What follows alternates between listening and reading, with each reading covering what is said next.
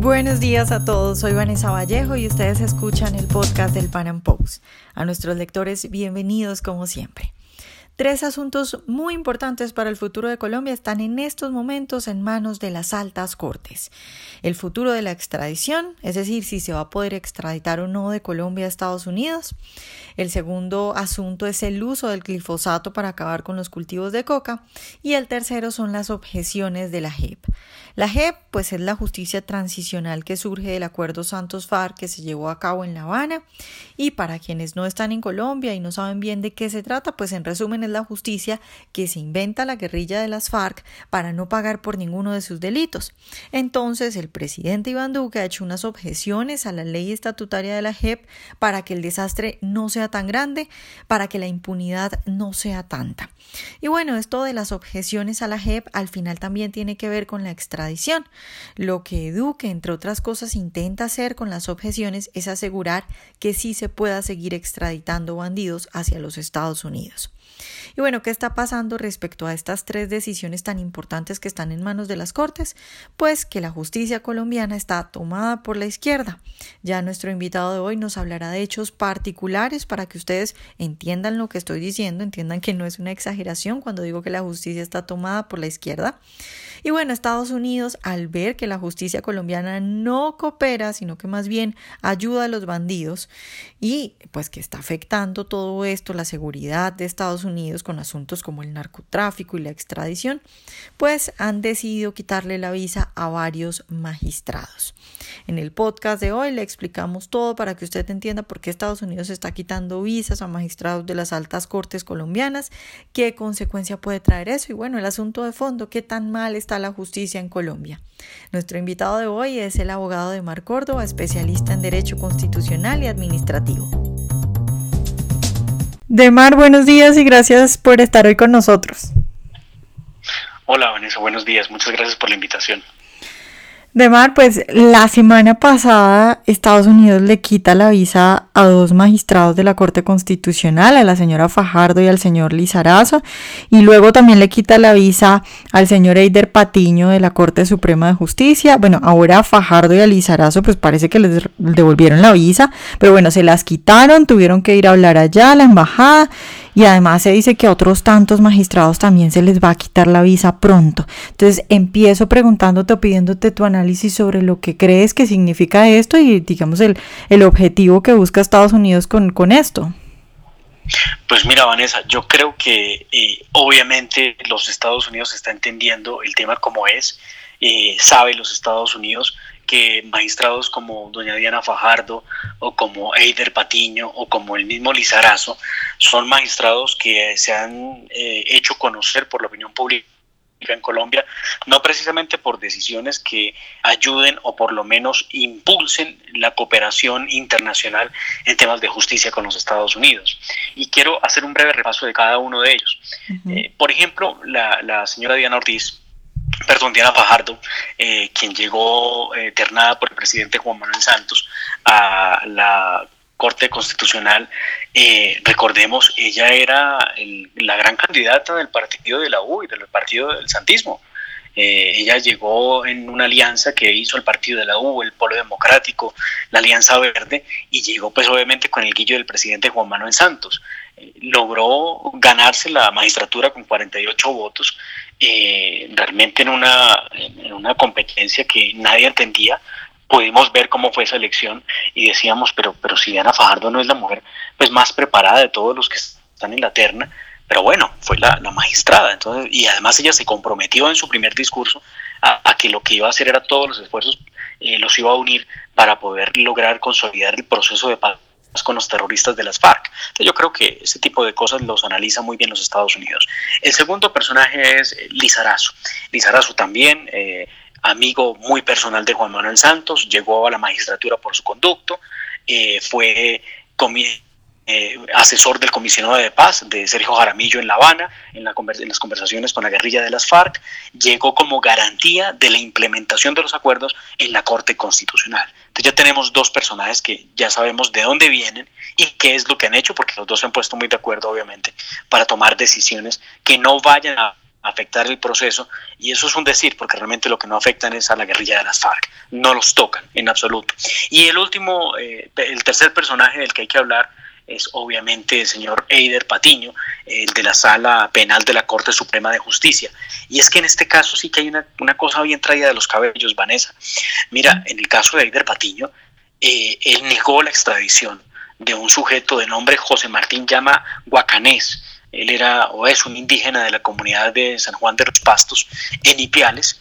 Y mira, este hombre, el que acabo de mencionar, fue grabado por la DEA adelantando transacciones de droga y pues obviamente eh, los Estados Unidos lo requirió en extradición eh, por, eh, entre otros delitos, obviamente conspiración para ingresar cocaína en los Estados Unidos, más tráfico y fabricación de, y porte de estupefacientes en Colombia. La Corte Suprema de Justicia, con ponencia de este magistrado, Eider Patiño, tomó la decisión de negar esa extradición a los Estados Unidos bajo el principio de non bis in idem, que para quien no lo sepa, es el principio que impide la doble incriminación, que a una persona se le pueda juzgar y condenar en Colombia por el mismo delito que se le vaya a juzgar y condenar en los Estados Unidos. Y mire usted la, cosa más curiosa del mundo, no se le condena, no se le permite la extradición a los Estados Unidos, no se lo envía, alegando que la jurisdicción indígena ya lo había hecho pagar cárcel en un resguardo indígena y que ya eso era suficiente. Entonces uno dice, pero pero por, ¿cómo es posible que un tipo que comete un delito que no es un delito propio de indígenas, o sea, que este indígena no sé, no sé, no, no causó un mico robándoselo a otro indígena, no, este, este sujeto estaba cargando coca y la DEA lo, lo, fichó, tenía que haber sido para los Estados Unidos en extradición, pero bueno, no lo hizo. Eh, y no lo hizo ¿por qué? Porque pues hubo la mano eh, providencial de Eider Patiño que lo salvó de irse a los Estados Unidos y tenemos estos tres casos entonces de estas eh, tres personas, Lizarazo, eh, asesor del comisionado de paz, Diana Fajardo, comprometida con la paz con las FARC, y Eider Patiño, pues comprometido con extraditar a un claro narcotraficante, según las pruebas que, de las que habló la DEA en su momento, las grabaciones. Entonces, le retiran la visa a los tres, y me parece que con toda razón, porque es que lo que han hecho ellos es proteger de alguna manera, date cuenta, el narcotráfico, el terrorismo de las FARC, y yo creo que esto es una amenaza no solamente para Colombia y para el continente eh, suramericano, sino también para los Estados Unidos de América. Y al ver que hay personas que están auspiciando quizá o patrocinando o permitiendo, que sería el caso de estos tres eh, magistrados, eh, impunidad y permitiendo y obstaculizando la extradición de uno de estos sujetos como el indígena eh, pues lo que procede es obviamente retirar la visa, porque pues es inadmisible que un país como Colombia, que siempre ha sido un país de cooperación judicial con los Estados Unidos, eh, evite o más bien eh, se niegue a efectuar extradiciones necesarias para la justicia norteamericana. Temar, hablemos un poco de lo que dicen, digamos, del lado de estos personajes, ¿no? Porque, por ejemplo, este colectivo Defendamos la Paz, que hace una carta que le envía a la alta comisionada de las Naciones Unidas eh, eh, para los Derechos Humanos, la señora Michelle Bachelet, eh, le dicen que necesitan medidas de protección para los magistrados y dicen que viene una ofensiva sin precedentes contra la autonomía del Poder Judicial y los fundamentos del Estado de Derecho. Y esto último que te digo es más o menos lo que escucho en toda la izquierda, ¿no? Que, es, que Estados Unidos está eh, atentando contra la autonomía del Poder Judicial. ¿Eso tiene algún sentido? No, en lo absoluto. Es que eh, yo no sé qué les pasa a los señores de la izquierda, inclusive a estos mismos magistrados, tan doctores que son del derecho y tan analistas y tan profundos, que olvidan una cosa que es elemental. Los Estados Unidos otorga una visa no como un derecho, sino como un permiso para que puedan visitar ese país, que un permiso que puede ser revocado cuando le venga en gana los Estados Unidos no es una cosa perenne, no es una cosa que se adquiere y que nadie me la puede quitar. Creo que lo ha hecho con cientos y miles de ciudadanos en Colombia y con cualquiera de cualquier país que pueda representar una amenaza o por lo menos que sea un serio problema para la seguridad de los Estados Unidos. Así que ese argumento de que violación de la soberanía, de que injerencia indebida, a ver, porque estos señores de los colectivos de paz no se quejaron, por ejemplo, cuando Juan Manuel Santos se sentó a manteles con la señora Fajardo, con el señor Lizarazo, en un reconocido restaurante en el centro de Bogotá, el día que se discutía en la audiencia pública sobre el uso de glifosato. ¿Por qué eso no se llama injerencia entonces? hacían sentados ellos con un expresidente que está en contra de la fumigación de los narcocultivos? Entonces, eh, eso sí es maravilloso, es bello y hay que aplaudirlo, pero que los Estados Unidos les retire la visa porque considera que están actuando de manera inapropiada para los intereses de ese país en cuanto a temas de permitir narcotráfico y terrorismo, entonces les parece muy malo, me parece que hay un doble rasero en la medición. Y hablan de soberanía, ¿no? Hablan de, de violación del principio de soberanía. No, es que la soberanía la otorga un Estado cuando dice, mire, Estados Unidos y Colombia tienen un tratado eh, eh, de cooperación judicial, no de extradición, de cooperación judicial. Y pues si hay ese tratado, ¿por qué? Porque con la soberanía eh, y con la madurez de país decidimos que eso fuera así. Así que decisiones que, que tomen los Estados Unidos frente a una visa no son arbitrarias, en lo absoluto. Son decisiones propias del Departamento de Estado de los Estados Unidos y las puede tomar contra quien crea que es necesario hacerlo. Y si ellos lo toman como un mecanismo de presión, pues a buena hora, ¿no? A fin de cuentas, este país está cansado de ver a los narcotraficantes legislando, ver a los narcotraficantes burlándose en la cara de la ciudadanía y pues nadie hace nada. Bueno, pues por lo menos los Estados Unidos le pone eh, la mano al asunto y hace que se estremezca cierto poder judicial que ha estado tan cómodo con la presencia de las FARC en la vida política y con la presencia de los narcotraficantes que ya no se pueden ir a los Estados Unidos porque hay leyes que lo impiden. De Mar, hablemos un poco de las consecuencias de esto, porque, bueno, uno puede decir sí, es una especie de advertencia de Estados Unidos, sin embargo, otra cosa pues es la reacción de estos magistrados, ¿no? Y hemos visto, los hemos visto decir que ellos no se van a dejar presionar y todas estas cosas, y además que hablamos, pues tú ya hablabas al principio de, digamos, el bagaje de estos personajes, entonces, ¿tú crees que vaya a servir estas medidas de Estados Unidos o crees que va a causar el efecto contrario en la línea de no nos vamos a dejar presionar y hacemos lo que se nos da la gana. Pues mira, desde el viernes eh, pasado se planteaba inclusive que los magistrados de alta corte todos iban a salir al unísono a decir que rechazaban o renunciaban a la visa norteamericana y que eso iba a ser un golpe de opinión para decirle a los Estados Unidos que a ellos no les importa tener o, tener o no tener la visa norteamericana. Claramente no se pusieron de acuerdo, porque pues la verdad queda muy mal sabor que a gente que imparte justicia en un país que es socio de los Estados Unidos se le retire la visa. Eso queda muy mal. Queda al nivel de un personaje como Ernesto Samper, por ejemplo, al que le importa un pepino si tiene o no tiene visa, pero además no la pudiera tener, porque pues recuerden ustedes lo que hizo él con el cartel de Cali, los señalamientos, las pruebas, todo lo que fue el proceso 8000, es suficiente motivo para no tener visa. Y pues yo creo que ellos se darán cuenta que quedaron al nivel de un sujeto como, como el expresidente Samper un nivel bastante bajo. Eh, ¿Qué va a pasar? Eh, dicen que muy pronto habrá un pronunciamiento en colectivo de las, de las altas cortes, pero no sabemos qué repercusión vaya a haber realmente porque por lo menos a Lizarazo y a la señora Fajardo les han regresado la, la visa, lo que haría cambiar en gran medida el, la posición que puede tener la corte, porque estaban todos muy solidarizados. Ahora vamos a ver qué posición van a tomar. El único que queda con la visa todavía suspendida o a quien se la han retirado y por ahora no se la han devuelto es al señor eh, Eider Patiño, quien también salió muy valiente a decir que no le importaba tener o no tener la visa.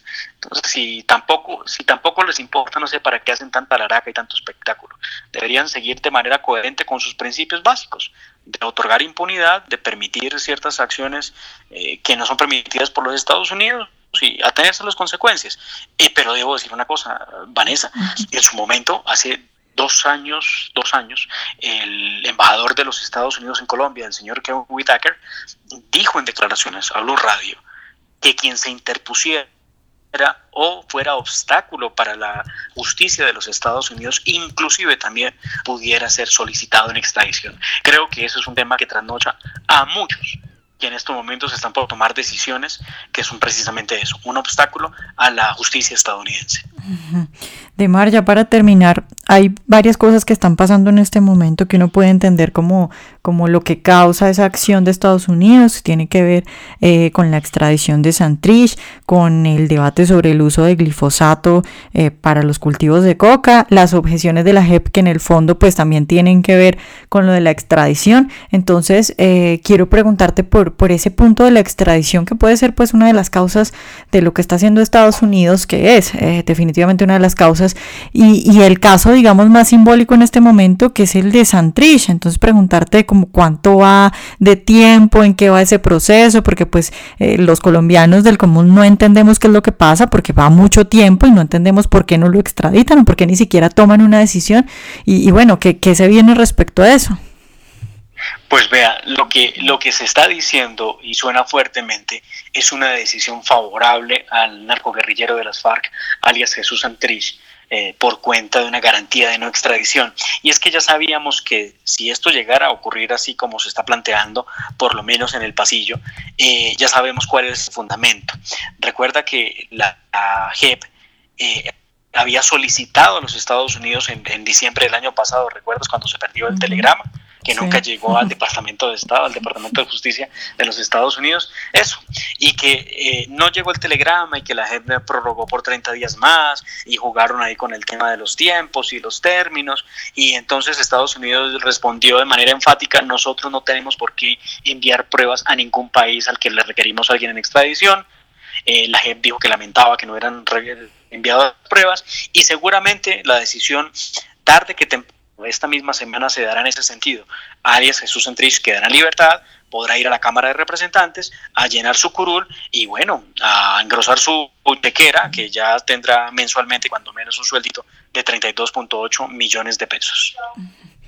Bueno, Omar, gracias por estar hoy con nosotros. Muchas gracias, Vanessa, por la invitación. Ojalá hayan disfrutado nuestra entrevista de hoy. Recuerden seguirnos en nuestro canal de YouTube y en nuestras redes sociales y nos vemos en un próximo Panam Podcast.